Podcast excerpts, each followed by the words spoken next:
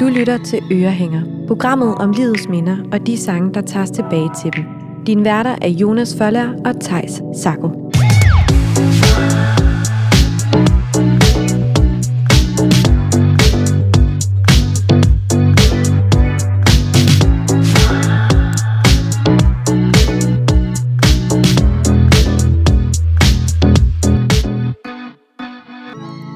Velkommen til ugens afsnit af Ørehænger, programmet om livets minder og de sange, der tages tilbage til dem.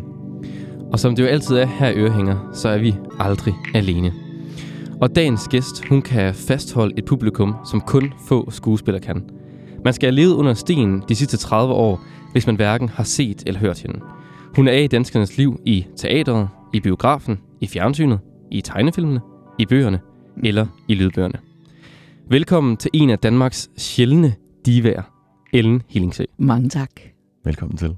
Tak, tak fordi I ville have mig. Jamen, vi er Om glade, man så for, må sige. glade for, at du havde lyst. Ja, om Kom ind og fortælle om dit liv. meget. Vi skal jo dykke ned i tre minder i dagens afsnit. Vi skal jo høre lidt om din barndom og de her mange fester, som du kan høre fra dit øh, barneværelse. Så skal vi bagefter høre om dengang, du arbejdede på Kanal 2, og hørte noget musik, som slog benene helt væk under dig. Og så skal vi til sidst høre om, hvordan Madonna førte dig og din mand sammen i en dans, der varede hele natten. Sådan. Vi glæder os. Og Ellen, vi starter jo ved det første minde. Ja. Barndommen. Barndommen. Altså, jeg har boet, jeg boede hele min barndom i et rækkehus i Charlottenlund. Øh, min far, han var, er, eller han er pensioneret soldat, han blev general, og min mor, hun var boghandler, uddannet boghandler. Hun ville rigtig have læst litteraturvidenskab, men, øh, men dengang så var det jo lidt sådan, at, øh, at øh, øh, kvinderne, de skulle sgu ikke have en uddannelse. Men altså, min far, han var offentlig ansat, og de havde ikke nogen penge, og de havde købt det der hus alt for dyrt. Så hun var nødt til at arbejde i en boghandel, så hun uddannede sig til boghandler. Men det var et barndomshjem, hvor der altid var gæster. Der var altid, der kom altid mennesker. Der blev altid øh, lavet middage. Øh, der kom de, mine, mine forældre havde venner fra udlandet og alt muligt, og senere begyndte min mor at arbejde med kunst, og så var der altid øh, de eksperter, hun havde. Hun var agent for et auktionshus, der hed Christie's. Så var der altid åben for de her øh, eksperter, der kom. Så blev der lavet middag, at vi hældte snaps på dem, og de blev så skide fulde, så de ikke hverken kunne se eller høre. Men det var et åbent hjem. Kan du prøve at tage os med til hjemmet? Ja, det kan du tro. Hvis nu, at uh, mig og Thijs, vi, uh, vi står og banker på, og Ja. der måske er fest derinde, Jamen, og du åbner døren for os. Øh, så vil jeg nok være i natkjole. Jeg vil være blevet lagt i seng, fordi mit minde, der er sådan cirka fem år gammel, der var øh, på gulvtæppe i entréen, der var øh, sådan noget, noget sivtæppe, som havde en helt speciel duft. Sådan lidt sød, lidt ret lækker duft. Mm. Og så ville øh, på den aften, hvor jeg ville åbne døren for jer, der ville øh, der lugte af tobaksrøg, øh, fordi man røg indenfor, man røg hele tiden, og man røg meget. Øh, og så ville der være masser af vin og øl, og der ville være masser af mennesker. Og hvad vil det være for nogle mennesker, der er på besøg? Det ville være alle mulige forskellige mennesker. Det ville være øh, meget familie. Øh, det, folk ville sidde oven i hinanden i dynger, hvis det var fest. Der var altid inviteret for mange. I ved, det er en god fest, der skal der altid være lidt plads og mange mennesker. Så sådan var det i mine forældres hjem. Og øh, så der ville være, øh, der ville være øh, meget familie. Der ville være øh, øh, nogle øh, skuespillere. Der ville være øh, øh, nogen, som var... Øh, altså min far var jo soldat. Nogen, han var meget uenig med, og som han var blevet virkelig gode venner med, øh, som politisk lå helt modsat ham. De var meget engagerede, mine, mine forældre. Der ville være smykkekunstnere, der ville være øh, udenlandske mennesker. Min mors en af min mors brødre boede i Belgien på et tidspunkt, og han havde et ret farverigt, øh, en ret farverig omgangskreds. Så du ved, det ville være sådan hulter til bulter, en masse forskellige mennesker i forskellige aldre med forskellige professioner, øh, og som øh, snakkede meget og diskuterede meget. Hvordan var det at, at, sådan at, at vokse op i det, og ligesom være fem år gammel, og bare kunne kigge på den her festlige befolkning? Jamen det var, øh, på en måde var det jo virkelig fantastisk, men det var også meget irriterende, fordi, øh, øh, fordi du ved, så, så blev folk stive, og så kom de op og sad på en seng og fortalte historier. Det kunne faktisk være meget sjovt, men, men det var jo dejligt, fordi det var så levende. Øh, og der var så mange mennesker, og, og, de havde det, og de havde det sjovt, og jeg kunne huske, at nogle gange så var der snacks, Øh, der var enten sådan nogle snacks, der var øh, lavet på hvedemel og salt, eller også var der peanuts. Og jeg synes, de bedste aftener, det var de aftener, der var peanuts. Mm. Det synes jeg smagte virkelig, virkelig godt. Men altså, så fik jeg at vide, at jeg skulle gå i seng. Jeg kunne huske faktisk en gang til, de besøg af en græker. Jeg havde aldrig set så smuk en mand. Jeg havde, Og hvor gammel var du her? der var jeg fire år. Han havde sådan noget sort hår, og han havde et rødt slips på, og jeg havde rød og hvid steribet Pippi Langstrømpe natkjole på, og min mor var nødt til at hive mig væk, fordi øh, jeg synes simpelthen, han var så lækker. Og det er faktisk, jeg kan huske det, jeg kan huske, jeg synes godt nok, han var dejlig. Du var helt betaget. Jeg var fuldstændig vild med ham. Nå, men anyway, så ville jeg gå op og lægge mig i min seng, og øh, så ville jeg ligge der med alle mine bamser, og så ville der være musik, der ville blive spillet. Hvordan så dit værelse ud? Mit værelse, Dit Det var sådan et rektangulært værelse øh, med masser af legetøj. Der var en håndvask og et vindue, som var vestvendt. Øh, det vil sige, at jeg havde ikke sol morgensol. Men når solen gik ned om aftenen, så havde det svært ved at blive mørkt. Altså sådan nogle sommeraftener var meget Mm. sommeraftener. Det var lyst meget, meget længere. Jeg kan huske, at jeg lå, man lå der i sengen og tænkte, "Ah, hvordan skal jeg nogensinde falde i søvn, når det er så lyst? Så havde jeg en stumtjener, jeg hed Dukkehus. Og så havde jeg alle mulige legesager, der var altid meget rodet. Øh, mine forældre gik ikke overhovedet op i orden på nogen som helst måde. Øh, så der var fuldstændig kaotisk. Der blev Øh, leget meget. der blev bare leget vildt Ja. ja. meget, og hele huset var øh, sådan grundlæggende ret kaotisk. Ja, Ellen, for den, hvordan var du som barn? Var du en, der legede meget, og var du en, der... Eller var du den mere stille? Jeg har leget enormt meget. Altså, det var jo... Ja, det ved jeg jo. Altså, jeg er jo født i 67, så man kan sige, det var jo før alt muligt. Altså, man, det var jo før... Altså, det er jo der med, man røg op i hovedet på børn, når man kørte i bil og røg. Og, øh, og, og der skulle man bare... Altså, det var for øh, at ryge for lukket vinduer. Det ved alle os, der har røget. Det er jo ikke fedt at, ryge med for åbne vinduer i en bil. Altså, så man skældnede ikke til, at der sad et barn om, der sad to børn om bag og Mm. var ved at dø af røgforgivning. Der skulle ryges, der skulle ryges igennem. Så der var en enkelhed på en måde. Og jeg boede på en vej meget tæt på en skov, så vi legede ekstremt meget udenfor. Der var enormt meget leg. Altså, vi, man var som barn enormt meget overladt til sig selv. På en anden måde, end børn er i dag. Mm. På en anden måde, end jeg har lavet mine børn være overladt til sig selv. Vi gik ud af døren, så fik vi at vide, at I skal være hjemme, når lygterne bliver tændt. Altså. Ja. Og så legede, altså legede og legede og legede man bare. Eller legede på værelser, legede med legesager og sådan nogle ting. Hvad var din rolle i de her lege? Kan du huske det? Jamen altså, jeg bestemte ret meget lejene, for det var, jeg var en meget fantasifuld barn på mange måder. Men øh, jeg synes selv, jeg var en god demokratisk leder. Mm. Der var plads til alle, og vi var en sådan kæmpe chak af børn, altså, som løb rulleskøjter og spillede rundbold og legede krig og legede alt muligt. Vi var med alle mulige aldre. Så samledes vi på vejen, og så løb vi rundt, løb ind i skoven, løb rundt på villavejene og løb på æblerov og de der vidunderlige aftener og Og- dage. Var det sådan de første skridt ind i skuespillerverdenen måske også, den her fantasi? Jamen altså, det, jeg tror altid, jeg har været skuespiller. Jeg tror, jeg er født skuespiller. I hvert fald sådan, det tror jeg, i virkeligheden. Så, så skridtet op på scenen var ikke så langt i Nej. virkeligheden. Nej. Det var bare at lege, lege på Det var bare at lege videre. Ja. Gør jeg stadigvæk. Det skønt. Fedt. Kunne du også godt lide at performe over for nogle af de her gæster? Altså, ikke rigtigt. Nej. Fordi, fordi der var en voksenverden, og der var en børneverden. Altså, så lavede vi et cirkus og sådan noget, men, men at stå og lave noget, som børn gør i dag, som mine børn har gjort i dag, det gjorde vi ikke rigtigt. Det var der ikke plads til. Det var voksentid, de skulle diskutere, de skulle snakke, der blev drukket og danset, og altså... I hvert, fald ikke, I hvert fald ikke festerne i mit eget hjem, husker jeg sådan, at vi var en, en del af. Det var vi hos min onkel og tante, hvor vi kunne danse med, og der blev danset alle mulige lancere sådan nogle ting for sjov, ikke? Men ikke rigtig i mit hjem. Der var voksentid, og der var børnetid. Det var der lidt, ikke? hvad lavede børnene så, før de blev puttet i seng? Når der var fest? Så sagde de goddag til alle gæsterne, og bare måske overtøjet, sørgede, sørgede for overtøjet, spiste snacks, øh, spiste ude i køkkenet, øh, hang ud, øh, legede, var i vejen, øh, fik at vide, at vi skulle gå op ovenpå, så de kunne gøre klar, eller hjælpe med at tænde lys og sådan nogle ting. Så det var sådan lidt mere behjælpeligt, end det var en, Ja. en, en del af festen. Ja, ja, ikke rigtig en del. Ikke sådan, som jeg husker det. Nej. Ikke sådan, som jeg husker det. Nogle gange, men ikke lige den her specifikke fest, jeg tænker på. Og ja, hvis vi, hvis vi lige går tilbage til Ja. den her aften her, Ja, efter du så var blevet lagt i seng, Ja. og du lå sammen med dine bamser. ja, ja. Så lå jeg, man skal, det var sådan, som har sagt, et rektangulært rum. Jeg var lidt mørkeret. Jeg kunne godt lide, at der var lys i gangen, men når der var, når der var gæster, mine forældre ligesom var hjemme, altså man var, vi var, min bror og jeg, vi var enormt meget alene hjemme.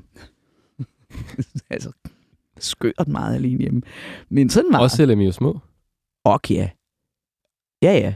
Så var der et nummer, eller... Ej, jamen hold nu op. Vi, vi måtte bare tage os sammen, og så var vi alene hjemme. Det var en anden tid. det var så meget en anden tid. Er det en stor eller lillebror? Storbror. Storbror, ja. Ja, han passede på mig. Han var Mm. så sød. Han er så sød. Nå, men så, så jeg behøvede ikke have lys i gang, når der var, øh, når der var gæster dernede. Og så, så kan jeg huske, så var der mørkt, og min, men min dør var åben, fordi jeg elskede den der hvide støj af, at man kunne høre samtalerne, og der blev røget. Og så begyndte de at sætte musik på, og så var der bare et nummer, jeg elskede. Fordi ham manden, der sang, havde sådan en dejlig stemme. Han hed Leonard Cohen, og mit yndlingsnummer, det var Susanne. Ja. Så hvad, hvad var det ved den her stemme? Men ved den her fortælling, fordi han har jo lavet masser af numre.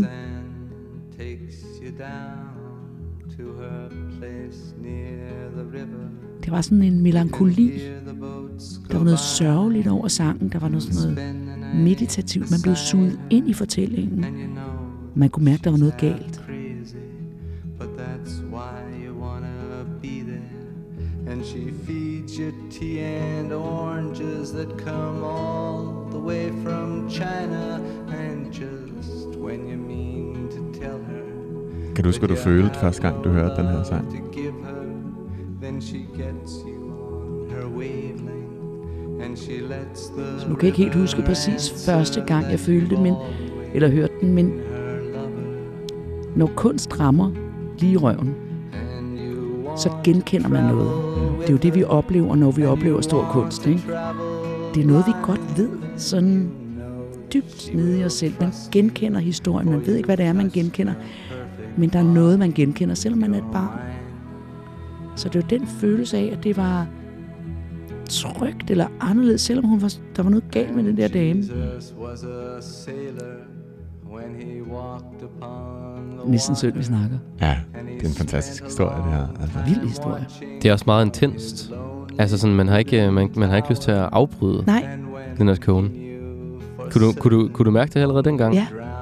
Men det er det, jeg mener. Jeg tror, at altså sådan noget kan børn sagtens mærke lige på lige fod med, med voksne. Mm. Altså fordi musik er jo rammer nogle andre centre end, end andre ting, end, end litteratur måske kan gøre, som kan være kompliceret. Ikke? Der er jo også noget hele rytmen i det, er jo sådan meditativt nærmest. Sådan lidt kropsligt. Ja, meget, meget. Meget kropsligt. Men det var meget symptomatisk for ham. Der var meget krop i hans Mm. værk, ikke?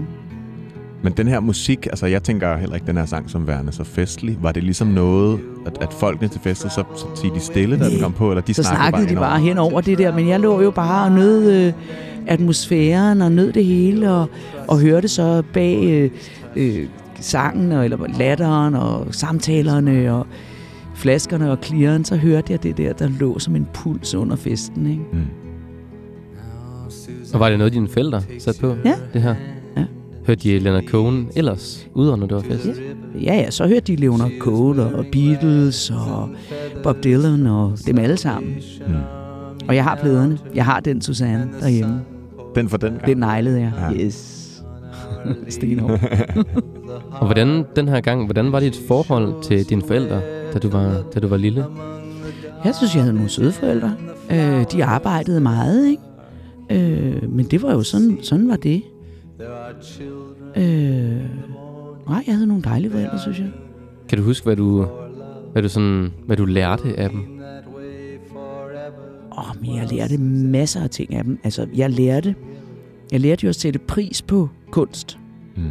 Øh, virkelig meget. Altså, det har min mor virkelig lært mig meget. Altså, ikke så meget musik, men det var musik var jo også bare sådan en del af ens liv.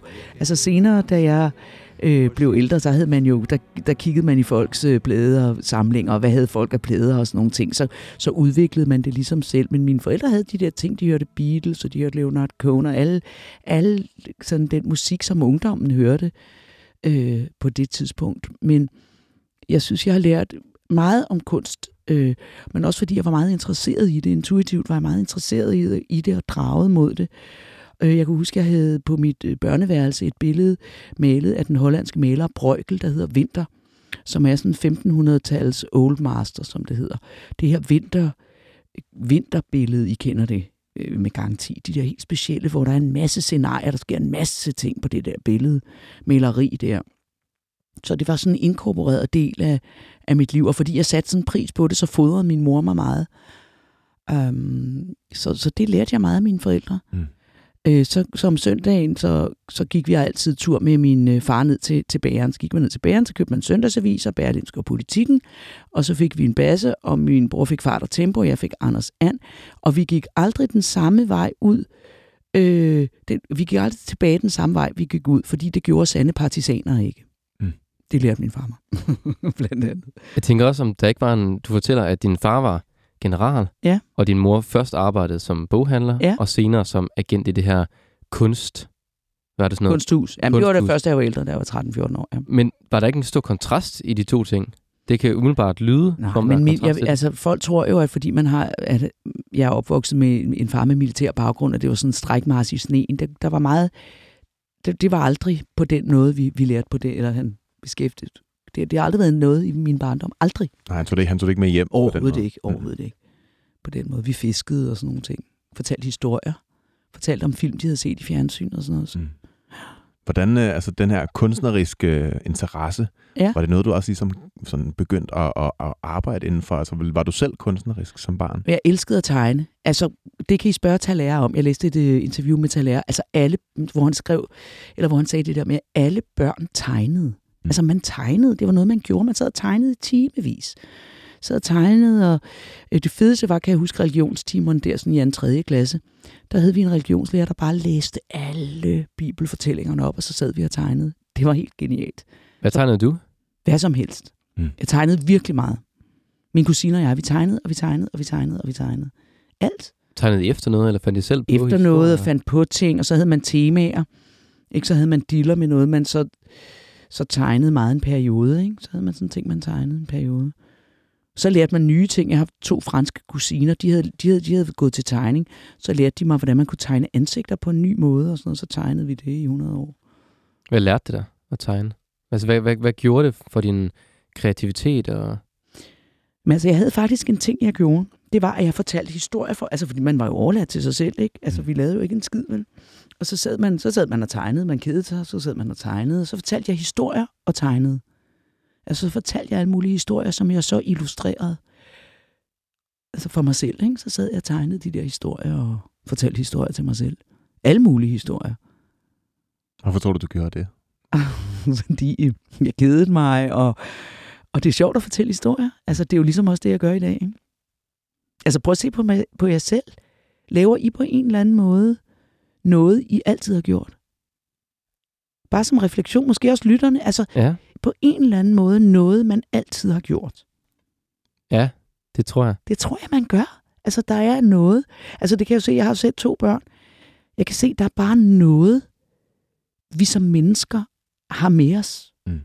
Altså, noget, vi gør, Noget, der ligger sådan helt... som øh, ligger helt uragtigt, Sådan hvor man tænker, Instinkt, der bare "Ah, hvor fanden kom det fra? Det fra Mm. verdensaltet, eller gener, eller whatever.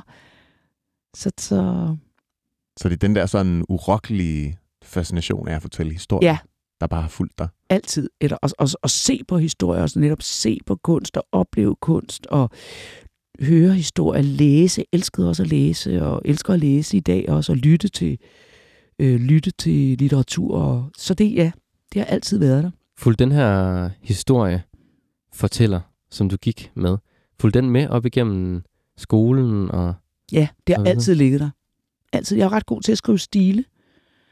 Øh, og jeg var vild med, med dansk. Jeg havde en fantastisk øh, dansklærer.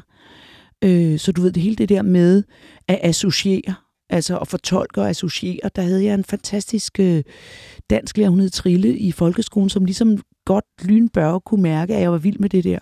Og i formning, der lavede vi, var vi nogen, der altid lavede teaterstykker. Altså, og det, og det, du ved, det fik vi lov til. Altså, det, det gik, gik lærerne bare med. Så var vi nogen, Charlotte og Reiter og Thomas og jeg, vi lavede alle mulige teaterstykker, som de andre så på. Det gjorde vi hele tiden. Alle mulige stykker i de der formningstimer. Ja. Hvad med de andre fag? Hvad for nogle fag? Matematik? Jeg tænker sådan noget, altså alle, alle de fag, der måske ikke er sådan, man tænker, mat- Ah, det var matematik ikke lige og... den stærke side. Nej. Jeg kan, huske, jeg kan tydeligt huske, at jeg sad ved sådan en Margit i folkeskolen, og så kunne jeg godt se, at hun havde udfyldt alt i bogen. Det synes jeg egentlig var ret okay. Altså jeg kan simpelthen huske, at jeg registrerede, hun havde lavet det, der hedder lektier, ikke? Det havde jeg, det havde jeg ikke lige gjort.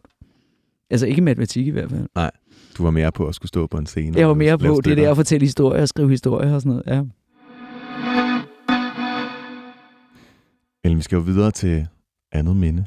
Og øh, det er jo, Yes. hvor, hvor du ligesom arbejder på, på Kanal 2, Mm-hmm. og hører noget musik, der ligesom slår benene væk under på dig. Ja. Men må, hvad, måske skal vi bare lige sådan etablere, hvor, hvor var du henne i dit liv på det her tidspunkt? Jeg var kommet hjem fra Paris, øh, hvor jeg havde været au pair-pige, øh, hos en fuldstændig crazy kælling, der boede et ret fantastisk sted. Hun boede på hjørnet af Rue Cambon og Rue de Rivoli 248. I skal forestille jer, det er simpelthen lige ud til Tuilerihaverne. Det var ud til Jeu de Paume, øh, og øh, hun arbejdede i Chanel-butikken, der lå på Rue Cambon, Mm. øh, og den engelske boghandel i, i bunden, og der boede jeg, og jeg havde fuldstændig fri adgang. Der var jo ikke nogen særlig mange turister i Paris. Jeg gik på Jeu de Paume eller på Orangeriet hver dag, når jeg, øh, når jeg gik hjem fra mit øh, fransk kursus. Der var jeg kommet hjem fra, jeg var blevet... Jeg Så skal hed, høre, Ellen, Ellen, hvorfor var hun crazy? Jamen, hun var bare... øh, Altså... Det der med... Jeg kom... Jeg, fordi hun var bare... Jeg skulle gøre rent hele tiden. Altså, jeg var, øh, jeg var slave. Altså, jeg var husslave.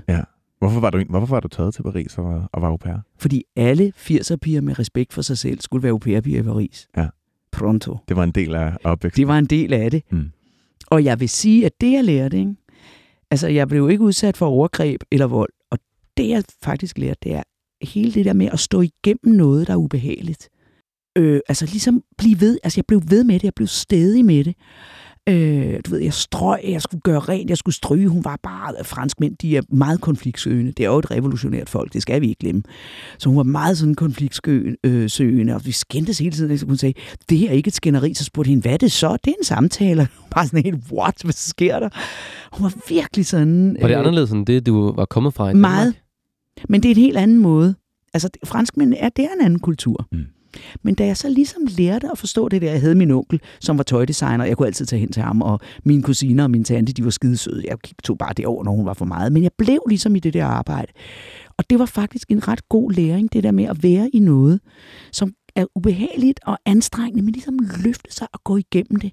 Fordi hun boede altså, hvor hun boede. Mm. Og så blev jeg forfremmet til selskabsdame, og så viste hun mig altså sider af Paris, jeg aldrig nogensinde ville have havde fået adgang til, hvis jeg ikke var blevet i det job. Hvad er det for nogle sider? Jamen altså, hun inviterede mig med til selskaber og til skøre receptioner, og så jeg var jeg ligesom hendes selskabsdame og holdt hendes taske, og så lånte hun mig, så klædte hun mig på med alle sine smykker og ting og sager, og så gik jeg ud med hende og, og så det, alle mulige ting i den der. Hvordan, hvordan føles det ligesom at have vundet hendes respekt? Det er en sejr. Ja. Og man skal bare huske det. Altså, man skal huske det for sig selv, og jeg siger det også til mine børn. Prøv nu bare lige. Altså, selvfølgelig skal man ikke udsættes for vold eller overgreb. Det ved nobody, ikke? Men ligesom lige blive ved, fordi der er altid en gave bag ved det, der det hårde, hårde arbejde. Ikke? Er det noget, du har taget med videre? det kan du jo regne med. Ja, hvordan? Altså, jamen det der med at skulle sidde og lære noget uden ad, ikke? Altså, I gør jeg ikke noget begreb om, hvor kedeligt det er. Og det er jo bare ligesom, hvis det skal, være, hvis det skal fungere, hvis det skal sidde lige i skabet, så skal man igennem noget, der er an- anstrengende, før det er fedt. Altså no pain, no gain, som der står nede i bodybuilder-studiet. Det, Mm. det, det, det er bare ligesom kernen i livet. Og hvordan Ja. var, det, hvordan var det så at komme tilbage til, til Danmark og til Kanal 2? Jamen det, der så skete, det var, at jeg kom tilbage, øh, og så skulle jeg jo have et eller andet arbejde. øh, Og så ringede Bubber, som jeg havde gået i gymnasiet med. Han gik på HF øh, på det gymnasium, hvor jeg gik. Øh, Så ringede han, så sagde han, prøv lige at høre, vi har brug for studieværter på det her kanal 2, der var åbnet, mens jeg havde været i Frankrig. Det havde, havde jeg ikke rigtig hørt noget om, fordi jeg havde været i Frankrig. Øh, om jeg havde lyst til at komme til en prøvefilmning, og det havde jeg da super meget lyst til. Og så kom jeg og blev prøvefilmet, og så fik jeg et job på Kanal 2 som studievært. Ja. Hvad var det for et program, du var blevet Altså først så var jeg på sådan et ungdomsprogram, øh, som hed Benny Bosch Show, som Morten Lorentzen og øh, alle mulige, Christian Levering, Biver Larsen, Søren Fagli, alle mulige sjove dudes lavede, øh, hvor jeg var med, at vi lavede alt mulige skuespil, de lavede alle mulige sketches, som jeg var en del af. Det var helt fantastisk. Øh, øh, det var så sjovt. Og, og så bagefter det, så lavede jeg noget, der hed Morgenflimmer øh, som var sådan mere journalistisk, hvor jeg var studievært, og jeg lavede jo ikke andet end at invitere skuespillere og instruktører ind og hunde og sådan noget, fordi det var jeg vild med. Sammen med Michael Bundesen, så lavede man sådan et morgenprogram fra klokken 6 til 9 om morgenen. Så sad jeg der og interviewede musikere og alt muligt. Det var så sjovt. Og på den redaktion, der var der en skøn mand, der hed Thomas Christensen, og han var gift med sangerinden Gitte Nauer. Og hvem er Gitte Nauer? Gitte Nauer er en stor dansk sangerinde. Øh, helt vidunderlig sanger, en helt vidunderlig kvinde, og øh, øh, hun arbejder også som skuespiller i dag, og hun øh, øh, var hun uddannet fra konservatorium. Hun har i hvert fald vidste enormt meget musik, og de hørte vildt meget musik i det hjem. Og de tog mig ligesom, øh, jeg blev deres protégé, de tog mig under vingerne og passede på mig, og så en aften skulle jeg til, til middag hos dem, og så kom jeg ind i... Øh, Øh, yes, yes. Kommer jeg ind i entréen, de havde sådan en øh, klassisk Nørrebro-lejlighed øh, med en lang gang, hvor man ligesom skulle ned bagved, sådan en københavner-lejlighed, ikke? Og der var selvfølgelig højtalere i hele huset, fordi Gitte Nars far, han, var, han kunne simpelthen lave alt muligt, han var en opfinder. Og så mødte der mig en lyd i gangen af noget, jeg aldrig havde hørt før. Og jeg var bare sådan, hvad er det? Og det lød sådan her.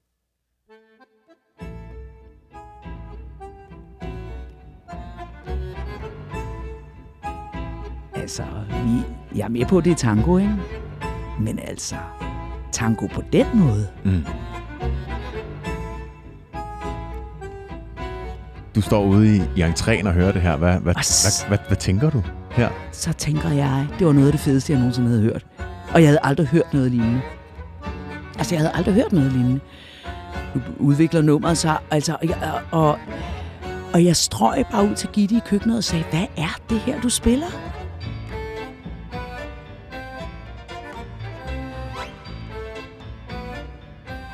Jeg var helt vild med det. Og det er som sagt Astor Piazzolla, som, som lavede noget, der hedder Novo Tango. Og det, det er så det her. Ja. Og hvad, hvad hedder sangen, den vi hører nu? Jeg kan ikke huske, hvad den hedder. Se, har du... Øh, den hedder Det er første Tanke nummer... Dia Ja, 3. nemlig lige præcis. Ikke? Og det er første nummer på, øh, på albummet, som jeg selvfølgelig har i vinyl derhjemme.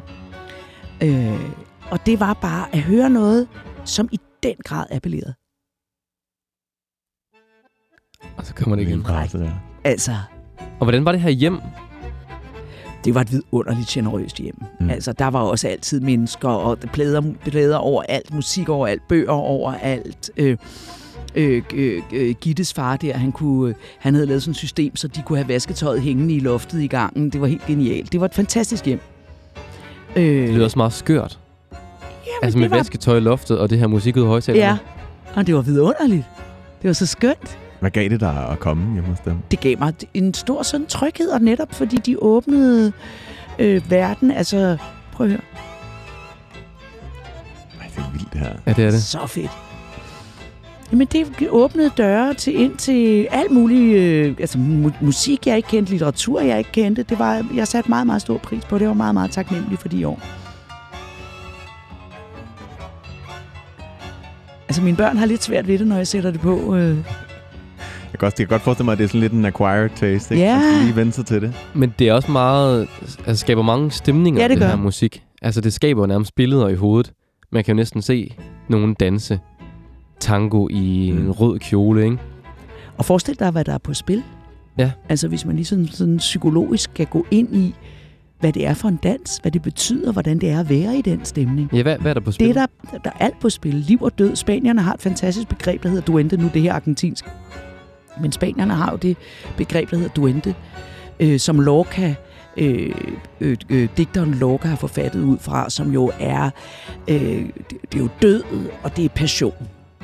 Og det er noget, der appellerer meget til mig. Mm. Altså, jeg synes, og det er det, der er i det her. Det er, at der er liv og død på spil. Øh, sved og hvad, er det, videnskab. hvad er det, det giver det, det kunst her, der sætter, der sætter liv og død på spil?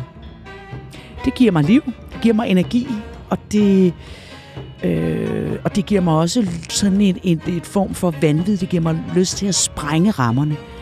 Øh, når man for eksempel skal lave øh, et teaterstykke, når du skal sætte et teaterstykke op, så handler det om at sprænge rammerne hele tiden, fordi du kan ikke stå på scenen, øh, når premieren er gået, og så ligesom sprænge rammerne, så det skulle du gøre i et prøveforløb. Det handler mest om at være modig. Man skal være ekstremt modig som skuespiller hele tiden, ligesom at gå længere og gå længere og gå længere. Og det animerer sådan noget øh, musik her mig til. Til det mod. Inviterer dig til at være sådan grænsesøgende. Inviterer mig til at være modig. Mm. Var det også noget, du lærte i det her hjem? Sådan at, Ja, at, være- at tage mod på ting? ja jeg synes, de var super modige mennesker. Mm. Hvorfor er de modige? Levede deres liv, gjorde deres ting. Altså, som det kræver. Det kræver mod at være menneske. Det skal man bare huske. Og den her tid på, på Kanal 2, var det sådan en, en entré ind i sådan... Øh, du, du sagde jo, du inviterede rigtig mange skuespillere ind og så sådan noget. Var det en entré ind i skuespillerverdenen? Jamen, det var det meget. Altså, jeg ved ikke, om man, hvordan man kan sige, men på en måde var verden, der var jo et jerntæppe ned gennem Europa. Og jeg var faktisk på arbejde den dag, jern, øh, da muren faldt øh, i 89. Øh, men, men verden var meget opdelt. Altså, tingene var svært, util- skørt sådan utilgængelige, hvis man var langt væk fra det. Men jeg var jo meget, meget draget mod, og jeg ville jo være skuespiller. Øh, og, og, og det var bare det var bare meget en anden verden. Og jeg fandt i hvert fald ud af, at jeg ikke ville være journalist, da jeg arbejdede på Kanal 2. Jeg havde Mm. lavet det her Benny Bosch show. Det synes jeg var skide sjovt. Fordi det manglede jo poesien, og det manglede eventyret, og det, det, var, det var det, jeg ville, kunne jeg mærke. Jeg ville ikke være journalist. Jeg, det, det, jeg ville fortælle historier. Og så øh, mødte jeg, øh, faktisk øh, så, så skete der det en dag, jeg var, øh, så, så de skulle have nye studieværter, så kom der en fyr, der hed Lars Klinger, øh, og ham skulle jeg sådan ligesom sætte ind i tingene og sådan noget. Og så sad vi og talte, så sagde han til mig, øh, jeg har set dig på skærmen. Og jeg har tit tænkt på, hvor, hvor, jeg var, hvor, hvor du er uddannet fra, Ellen. Altså, hvad for, hvor, hvad for en skuespillerskole har du gået på? Så sagde Ja. jeg, har ikke gået på skuespillerskole, men det er det, jeg vil. Du skal da søge op. Du skal da bare, du skal da gå til optagelsesprøve. Og så var han ligesom meget startskuddet til, at jeg så, han sagde, at jeg skulle få fat i Lane Lind, som er en- af vores helt vidunderlige skuespillere, og læse hos hende. Hvorfor havde du ikke tænkt på det før? Jamen, Eller taget springet? Jamen, fordi jeg havde ikke været klar til det, eller moden til det, eller var bange for det, eller jeg ved sgu ikke. Det, det, det kræver også en modning på en eller anden måde. Mm. Og det var jeg først moden til der. Øh, og så læste jeg med hende, og det var meget interessant, fordi man skulle læse, man skulle have nogle tekster, en moderne tekst og en klassisk tekst, og så skulle man synge en sang Når man skal til prøve. ja, når man skulle til den her første prøve. Ikke? Mm. Øh, og, øh, og, og Lane lærte mig virkelig en ting, som er meget, meget vigtig i alt, hvad vi gør. Det er, at vi skal være personlige. Så hun, i virkeligheden, jeg gik op i øh, øh, Pernilles åbningsmonolog i Holbergs Den Stundes Løse. Det var på det tidspunkt den tekst, flest mennesker gik op i. Flest, mange piger gik op i, kvinder gik op i. Og, øh, men det var hun ligeglad med, fordi hun sagde, at den tekst passer skide godt til dig. Hvorfor det? Jamen, for det var noget med energien, og øh, hun er sådan fræk Pernille-karakteren hos Holberg. Det var sådan helt det der frække, lidt rapkæftede gang i den. Hun sagde, det passer. Det er fuldstændig ligegyldigt, at det er en tekst, mange, mange går op i. Du skal gå op i den, den passer til dig. Så skulle vi finde en sang. Og så var hun sådan, du skal finde en sang. Og så sagde jeg, "Men altså, jeg, jeg kan ikke synge, og jeg, jeg ved aner ikke, hvad jeg skal synge. Du, du må have en sang. Hvad for en sang genererer noget hos dig? Hvad for en sang øh, har du et forhold til? Og så valgte jeg Solen er så rød, mor. Mm. Og på det tidspunkt, altså nu har vi sunget den i fællessang sammen med vidunderlige Philip Faber, og Lars Hug har lavet den. Det var overhovedet ikke en sang, der på den måde var på lystavlen. Og når folk gik til optagelsesprøve, så sang de altså ikke en børnesang. Altså, det gjorde man bare ikke. Men Lane havde det mod. Altså, jeg var nu virkelig en usleben diamant.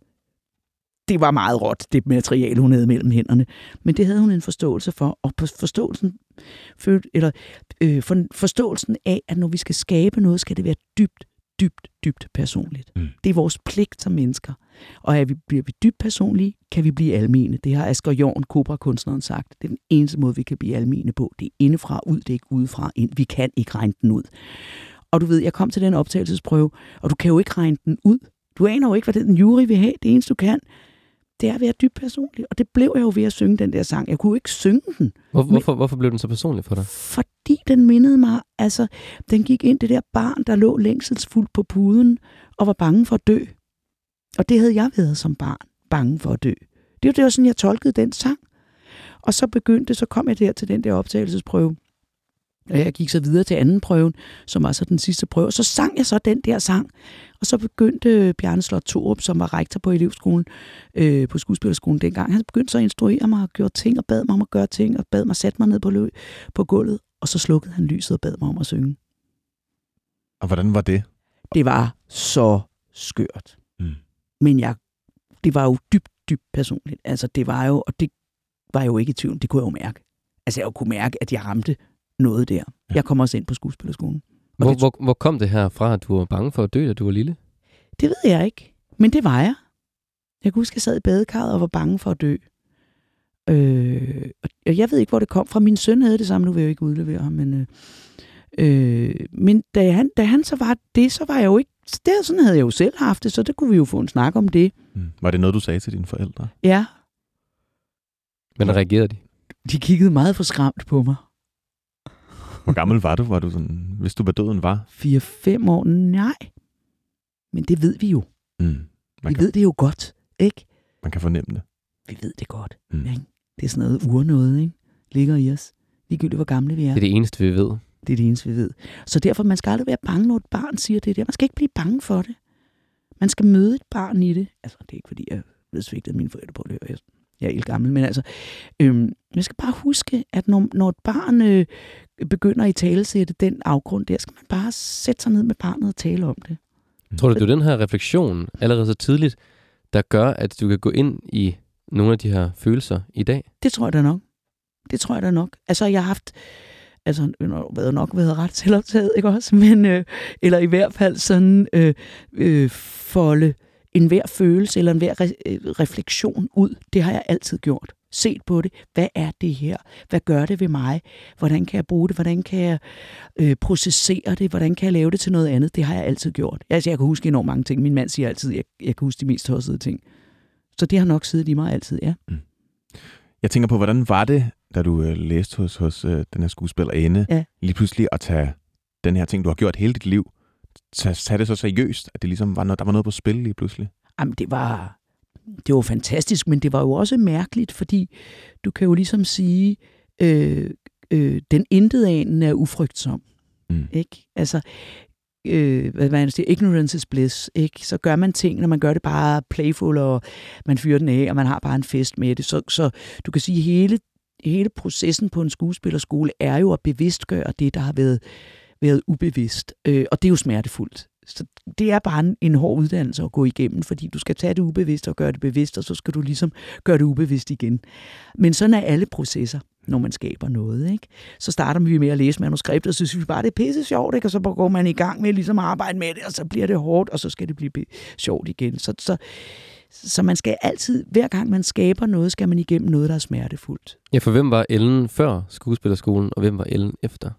jamen så kan du sige, så bliver man jo bevidstgjort om nogle ting.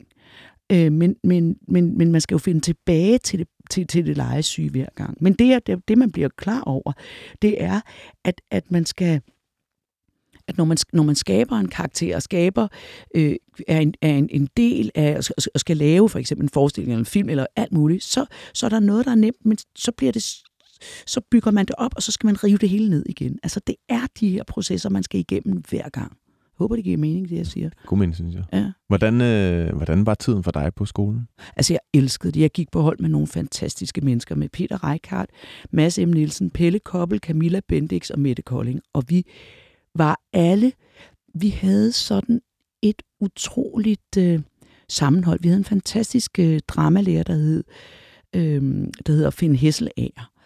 Og vi skabte simpelthen et rum af kæmpestor fortrolighed. Øh, det var et meget udviklende rum, og et, øh, meget, et meget sikkert og trygt rum. Kan du ikke prøve at tage os med ind i det her rum? For Folk, der ikke har gået på skuespillerskole.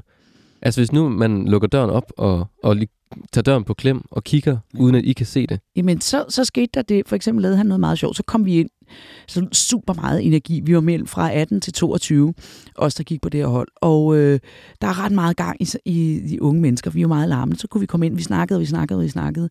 Så sad Fint, og så sad vi snakkede, vi snakkede, vi snakkede, og vi snakkede, og vi snakkede. Og så på et eller andet tidspunkt, så holdt vi så op med at snakke, fordi så var timen jo i gang. Ikke? Og så, så spurgte han så for eksempel... Øh, der blev sådan lidt stille, vi kiggede rundt på hinanden. Ja, ikke? Og så talte vi om kværn, for eksempel. Den der evige kværnen, evige snakken, evige fylden, alting ud med snak og energi og kværn.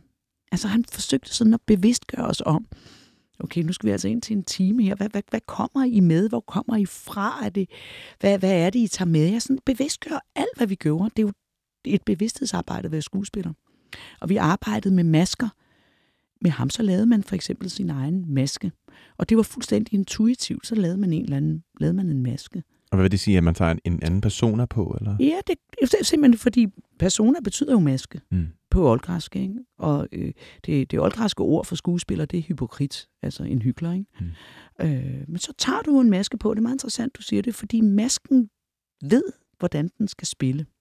Altså, hvis du tager kongemasken Altså en fysisk, på, fysisk maske også. en fuldstændig fysisk maske. Altså, hvis du tager en kongemaske på, så ved du godt, hvordan en konge er. Hvis du ligesom lader masken lave arbejdet. Mm. Så kan du tale om status. Der er høj status, det er en konge. Der er lav status, det er en slave, for eksempel. Ikke? Men så lader man masken gøre arbejdet. Og det, og det var det arbejde, vi lavede med ham. Så havde vi fysiske masker, hvor vi så lod masken lave arbejdet. Hvor og så tog han, kom han med et spejl og tog spejlet op, jeg, op foran, og så så vi masken, og så kunne vi mærke, hvor masken lå. Øh, og så spillede man masken, og det er jo det, vi så selvfølgelig gør, bliver masken så en metafor bagefter, så tager du masken af, og så spiller man sin karakter. Jeg har lige været, øh, øh, jeg lavede sidste år en, øh, en, en film, der hed øh, Hvids, øh, vi, vi optog en film, der hed Hvidstensgruppen 2. Jeg har lige været sammen med, med, med de øh, kvinder, vi har arbejdet sammen med, og Nadia Kvist, en af dem, hun har spillet med i en, øh, i en tv-serie, som hun har spillet flere sæsoner om. Så talte vi om, det er som at tage en gammel frakke på, fordi hun ved, den kender den metaforiske maske. Ikke? Mm. Så hele det arbejdet lavede vi med, med, med Finn Hesselager. Vi skal til det tredje minde, og det sidste minde faktisk. Mm. Og øh, vi skal til mødet med din mand. Ja. Og hvor er vi henne i dit liv her? I, der er vi, øh, der er jeg slut 20'erne. Er jeg 28, er jeg 29, er jeg 30? Hold nu ej, jeg er 31. 31. Fordi vi, jeg har en god ven, der, der fylder 30, og han samler en masse venner fra nær og fjern, og Hvor samler han dem med hende? han samler dem i, i Jylland, i sit sommerhus i Jylland, har et sommerhus i Jylland, og øh, sådan langt ude, langt ude på heden. Og hvem var du på det her tidspunkt?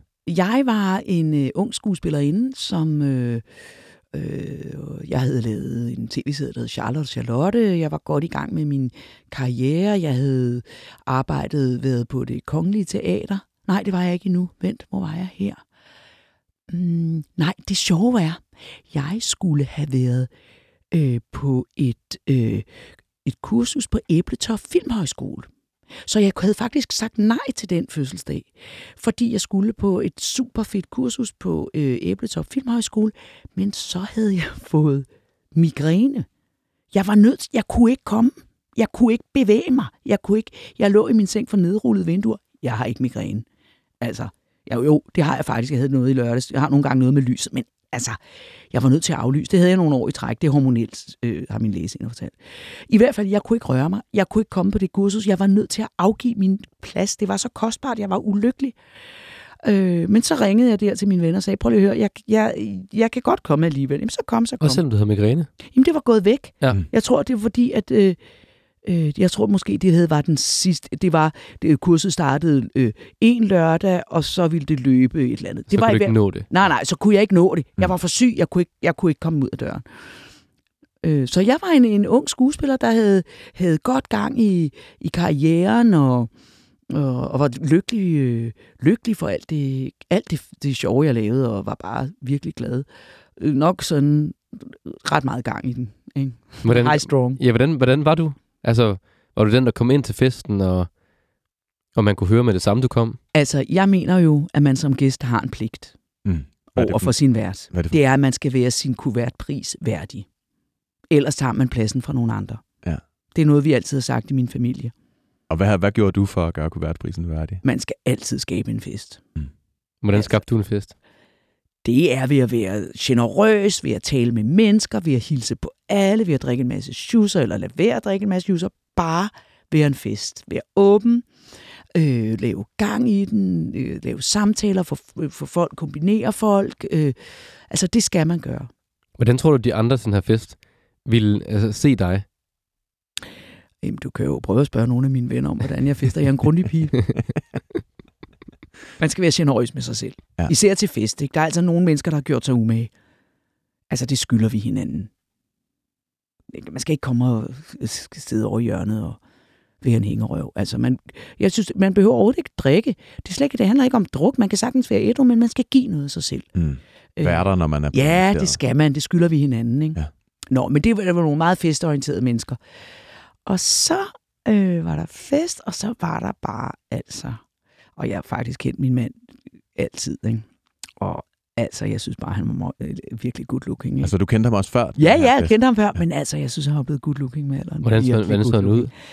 Altså, han har sådan noget dejligt, øh, lyst, meget tykt hår, ikke? Og så var han solbrændt, og så havde han bare sådan en afslappet skjorte på, og lange, sådan solgyldne hår på armene. Så overfladisk er jeg, ikke? Ej, han var lækker. Og så øh, var det jo ude på de lyse timer, og så havde Madonna udgivet et virkelig godt album. Jeg vil sige faktisk hendes bedste album, og hittet på det album, det hed Ray of Light. Det hørte vi den sommer. Mm. Hele tiden. Skal vi lige lade den køre? Nu kommer det fede lige om lidt.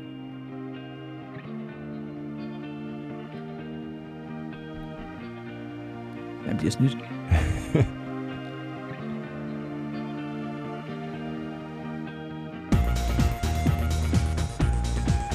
Så gik dansen. Så var I på dansegulvet? Så var vi på gulv. Vi var på floor, som det hedder. Ja, så ved jeg det. og hvad så møder I hinanden på dansegulvet Så bliver her? den sat på repeat, den der. Sjov at høre, om den holder stadigvæk. Ja, hvad tænker du, når du hører den nu i dag? Jeg tænker, man godt kan høre det fra en tid. Det kan man høre big time. Det Ja. kan man. Ja, det er skørt, var. Men det er fedt. Det er jo god pop. Altså, det, det kan man jo sagtens mærke.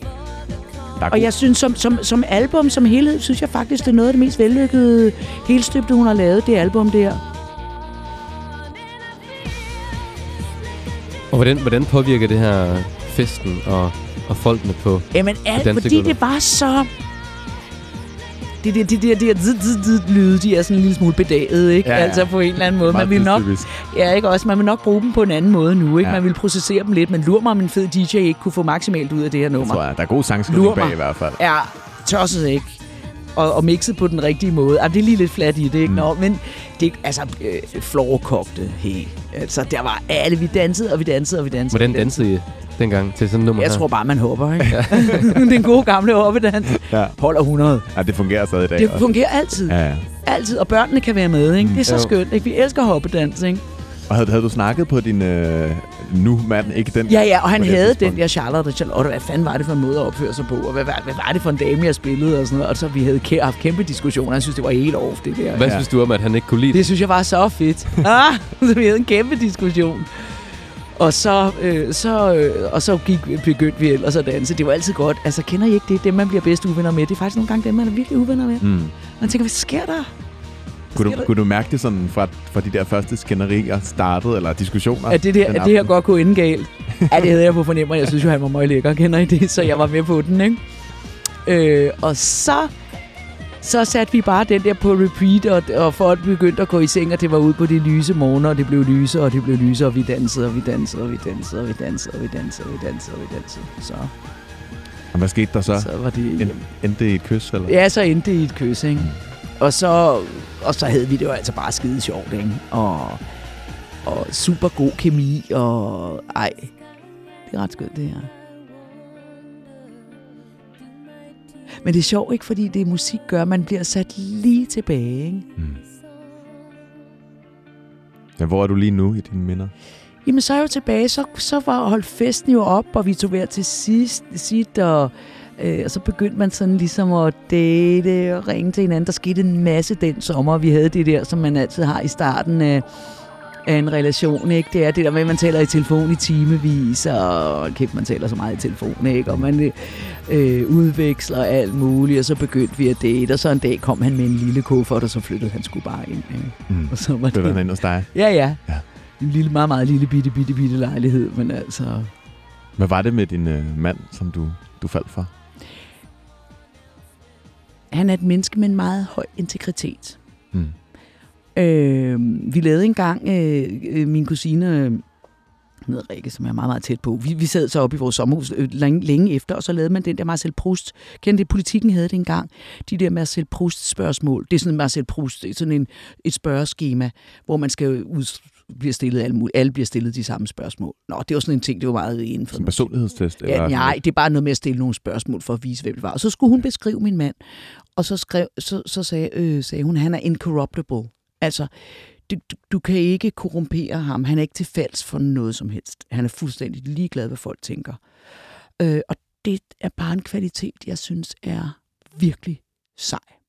At kunne stå på sit og ikke lade sig dupere eller vælte af, at andre mener andre ting, eller ikke, ikke kunne blive købt på nogen som helst måde. Øh, og det synes jeg bare er sejt. Altså, han har virkelig sine meninger smod. Han er skide godt begavet. Var det noget på det her tidspunkt, som du sådan blev draget af, og sådan, som du godt selv ville lære, eller? Men jeg kunne bare godt lide det. Ja. Jeg synes bare, at det var, det var fedt. Altså, øh, jeg ved egentlig ikke, om jeg selv var på en anden måde, men han var bare meget artikuleret i sine meninger. Og meget sådan, det der med at være uenig i noget, at han stik modsat øh, holdning end andre havde, det har han stadigvæk til ting. Han er ligeglad. Det kan jeg virkelig godt lide. Mm. Altså, og det er sjovt sammen med nogle sjove samtaler. Så, så det synes jeg er en, er en, en virkelig cool kvalitet. Var det noget andet end, end de tidligere forhold, du havde haft? Ja, det synes jeg på en måde, men han appellerede bare til noget dybere i mig. Mm. På alle mulige måder. Så, så, så det var bare skønt. Kunne du mærke det allerede? Ja, det kunne jeg sgu mærke ret hurtigt. sådan er det nogle gange, ikke? Ja. Altså, og så havde vi også mange ting sådan til fælles. Altså, I ved, man siger tit, det der sød musik opstår, ikke? Men altså, det, det kan tit være, øh, måske kan det mere være death metal, der, der, opstår, øh, der, der opstår, når modsætninger mødes i virkeligheden, ikke? Og sød musik, det, man skal skulle ligne hinanden, i hvert fald på sådan nogle ret grundlæggende punkter. Man behøver ikke overhovedet at komme af det samme, men man er nødt til at have sådan nogle grundmæssige værdier om, hvad man, hvad man kan lide. Altså sådan smør i køleskabet, ikke smør i køleskabet, lyder virkelig plat, men der er sådan nogle meget udefinerbare ting, som man er nødt til at spille. Sådan en bølgelængde, eller? Ja, og sådan en enighed om, hvad, hvad, hvad, hvad, hvad man går ind for, hvad man ikke går ind for. Man kan godt være rygende uenig, men det er sådan en grundetisk klik. Hvis man er sådan virkelig uenig på sådan nogle meget basale punkter, det er svært lidt for mig at komme på noget, så, så går det sgu ikke. Altså, mm. så, så går det ikke. Og det er sådan nogle ret platte ting, tror jeg i virkeligheden. Sådan nogle hverdagsting. Ja. ja. Sådan skøre, hverdagsagtige ting. Altså et forhold er jo noget, der skal fungere i hverdagen, som jo er vores liv. Det er det, der er mest af i hvert fald. Det er det ikke. Det er som Susanne Brygger siger, man skal være sende omkring opvasken, fordi den er der hver dag. Mm. Ikke? Så der var ligesom ikke noget at gøre. Sammen med parforholdet, ja. Så vi har holdt sammen i mange år nu efterhånden. Hvor lang tid gik der fra, at I flyttede sammen til I blev gift? Mm, der gik nogle år. Der gik nogle år. Der gik hvad? Tre, fire år? Ja. Ja. ja. Det kan anbefales. Og Ellen, her til sidst, øh, hvor er du i dit liv nu? Der er jo sket meget siden, vi kunne ikke nå at få det hele med. Nej. Altså, men jeg synes ligesom, det var meget godt det her, ikke? Det var sådan ligesom begyndelsen, ikke? Mm. Så er det gået derud af, ikke? Og så har de der ting, jeg har taget med mig, ikke? Været dybt personlig med alt, hvad jeg laver. Altid. Dybt personlig. Det er den måde, man kan ramme flest på. Det er ikke den anden vej. Det har jeg taget med mig.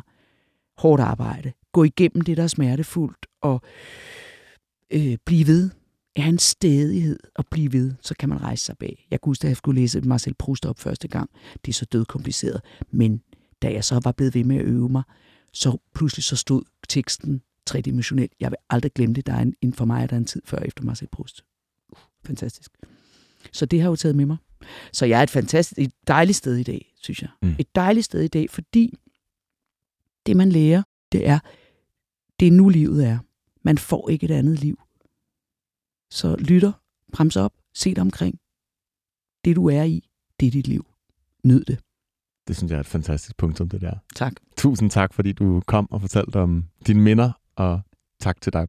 Tak til jer.